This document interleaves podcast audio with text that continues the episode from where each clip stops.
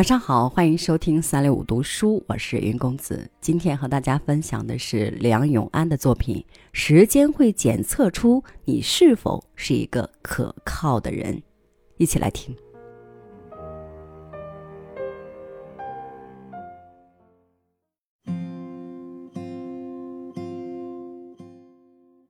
堂吉诃德从内向外的生活。堂吉诃德最宝贵的是他活出了一种从内向外的生活，活出了生命的唯一性。堂吉诃德是个精神世界极其丰富的人，但精神世界越丰富的人，对待世界就越会保持距离，很难真正投入。一旦投入，生活就会像遍布着鱼钩的渔网一样缠住你。当你和形形色色的人的欲望勾连。和形形色色的利益勾连，和形形色色的群体勾连，你就不自由了。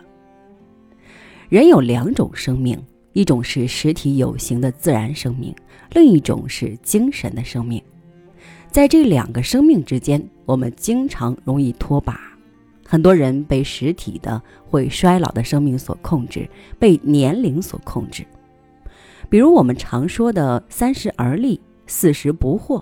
可是年龄和这个状态真的有必然的联系吗？我们用自然的生命定义自己是谁、是什么状态，并因此感到焦虑，这就是不自由。什么叫做从内向外的生活？堂吉诃德一直在做梦，还勇敢地将自己的梦想付诸实践。这种走出去的勇气和行动，就是一种从内向外的生活。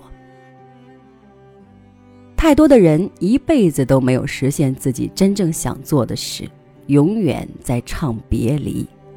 而堂吉诃德最了不起的，就是即使老了，还是一往无前去实现理想。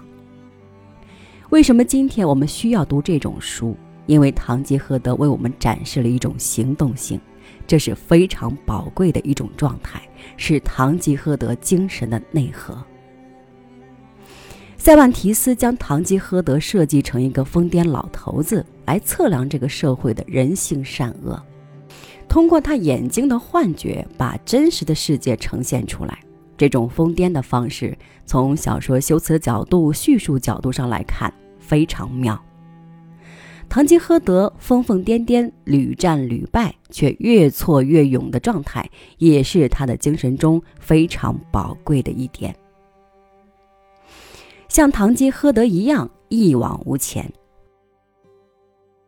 很多人会向现实妥协，为什么呢？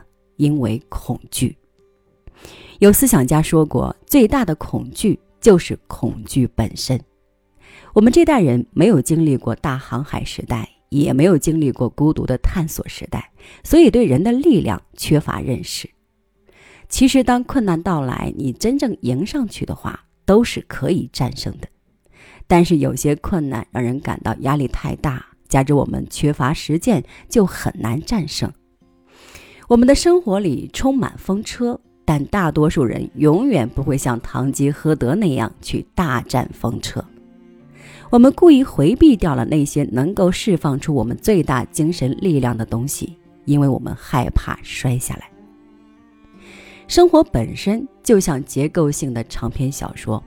不要怕别人说你疯癫，时间才是英雄唯一的知己，时间也会证明一切。个人面对社会要真诚，要敢于做真实的自己，不要害怕被误解、被排斥，坚持做自己。时间会检验出你是否是一个可靠的人，一个确信的人，而且在这个过程中，你会激发出自己的力量。其实每个人都可以做英雄，但是我们往往在不停迎合环境的过程里，把自己消解掉。所以弱者最大的一个特点就是他丢失了时间，时间不属于他。再来说说爱情，爱情本身也是一种自我实现。当代的爱情无非三种模式：一种是和异性相爱，这是主流的。第二种是和同性相爱，这种情况也越来越多出现在我们的时代。还有一种是跟自己相爱，一辈子过得很单纯。虽然堂吉诃德为自己构造出杜尔西内亚那样的情人，但本质上他是在和自己恋爱。杜尔西内亚实际上是堂吉诃德为自己设置的一种标准，变成一种让他向前的力量。但是归根到底，我认为堂吉诃德最大的价值是他的个性。一种敢于不同的勇气，这种差异给他赋能，这是塞万提斯的伟大功劳。实际上，大多数时候我们在社会生活里是排斥这些不一样的人的，他们被边缘化、被标准化。但是，《堂吉诃德》这本书赋予这些不同极高的社会历史功能、极高的价值，这是我认为的堂吉诃德的最大功劳。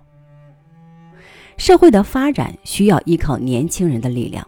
按我自己的理解，我们国家的年轻人要比发达国家的同龄人付出双倍的勇气，才能打开历史的通道。怎样的勇气叫双倍的勇气呢？我觉得就是堂吉诃德这样非常态的勇气。堂吉诃德老了，就像一个小孩子一样，其实不是像一个小孩子，而是厚积薄发，是一种。顿悟。总的来说，我希望越来越多的年轻人好好阅读《堂吉诃德》，做一个敢于骑着一匹老马，不追求那种传统意义上的完美的人，做一个时代的自由者，敢于把天下放在自己的心里。我觉得这是一种特别好的生活。